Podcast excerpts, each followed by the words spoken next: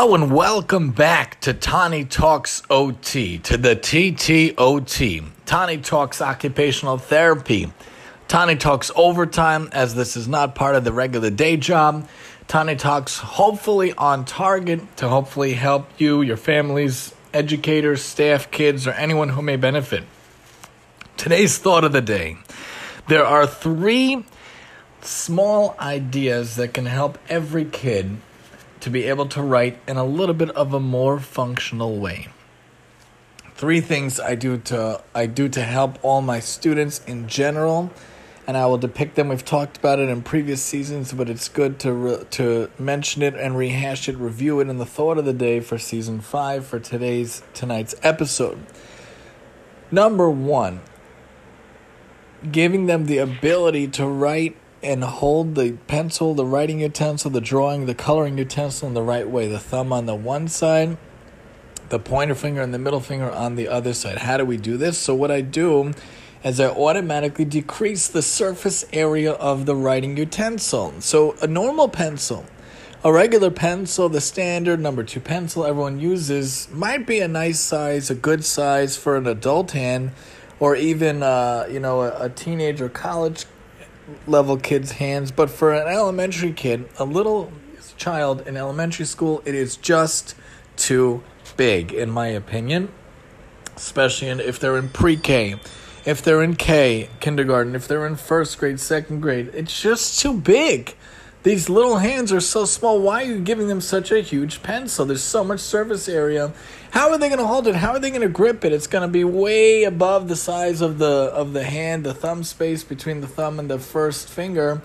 It's going to be way resting way above that space, that open web space. So why are we giving them such a big pencil? So my first thing that I like to do is to cut that pencil in half. How do we do that? I don't actually chop the pencil with the scissors. That would be crazy.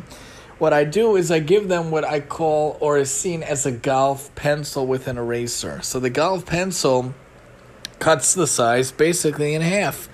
And there's much less surface area to work with. It's much easier to hold, much smaller. It can rest nicely in the open thumb web space between the thumb and the first finger of whatever the dominant hand is, right or left. And then they could hold it better and uh, and that's the solution. I have a, a brand from Amazon. I got like ninety six of them in a big box for however much it costs, ten dollars, and it comes with an eraser, so it's the same thing as the pencil, but half the size. So that's how we do it for the pencil. They're called golf pencils. Look for the ones that have an eraser. It's like maybe three inch, three and a half inches instead of five, five and a half or six inch pencils. So this way, it's a much better size and much better for them to hold it. When it comes to crayons, I like to break the crayons in half or even into a third because if you give them a full size crayon, there's just too much surface area again for them to grab and hold it in the wrong way. They might hold it with a fisted grasp, meaning all four fingers are holding it. They might hold it with an awkward grasp. They might use three fingers and they might use four fingers instead of three. They might use the wrong types of fingers. So give them a crayon broken in half or into a third. By definition, they can only hold it in a certain way because there's only so much surface area left on the crayon itself. For markers, I get Pipsqueak markers, which are on Amazon.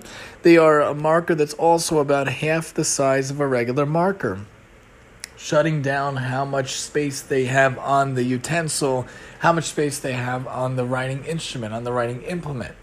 And if it would come to, there are also other types of crayons you can use, like an egg crayon, where it's it's made into a grasp. You have to hold it in a way, and it's very smooth and comforted. There are fat pencils, otherwise known as very big pencils, or big crayons, large jumbo crayons. They're called from Crayola, or there are triangular crayons. I really find the best method is to cut them, break it into thirds or into half. And that's for the markers and then the crayons and color pencils. Also if you could find small color pencils that would be fantastic.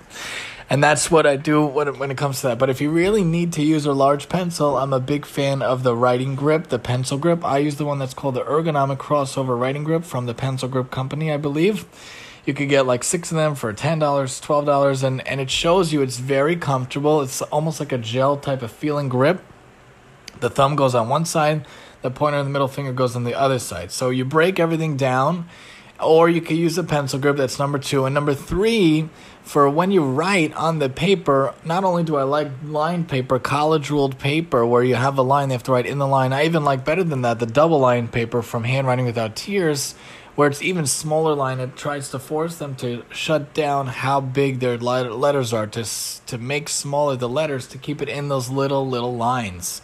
And when we're writing, I like to use what is basically a popsicle stick that you can use to make ice cream. I get a random brand on Amazon, LeCoux, whatever. I like the feeling. It's nice, smooth plastic. It's gray with little holes in it. And they hold that in one hand and they write in the other hand. So as they're writing, it automatically can help them space their words. So we want them to hold it the right way. We cut down how big the instrument is. We can use a pencil grip also. And we can use a word spacer, which is really an ice, uh, ice cream cone stick or a popsicle stick to help them space out their ideas. Just the thought of the day, some help with aspects of writing here on Tani Talks OT, and I'm your host, Tani.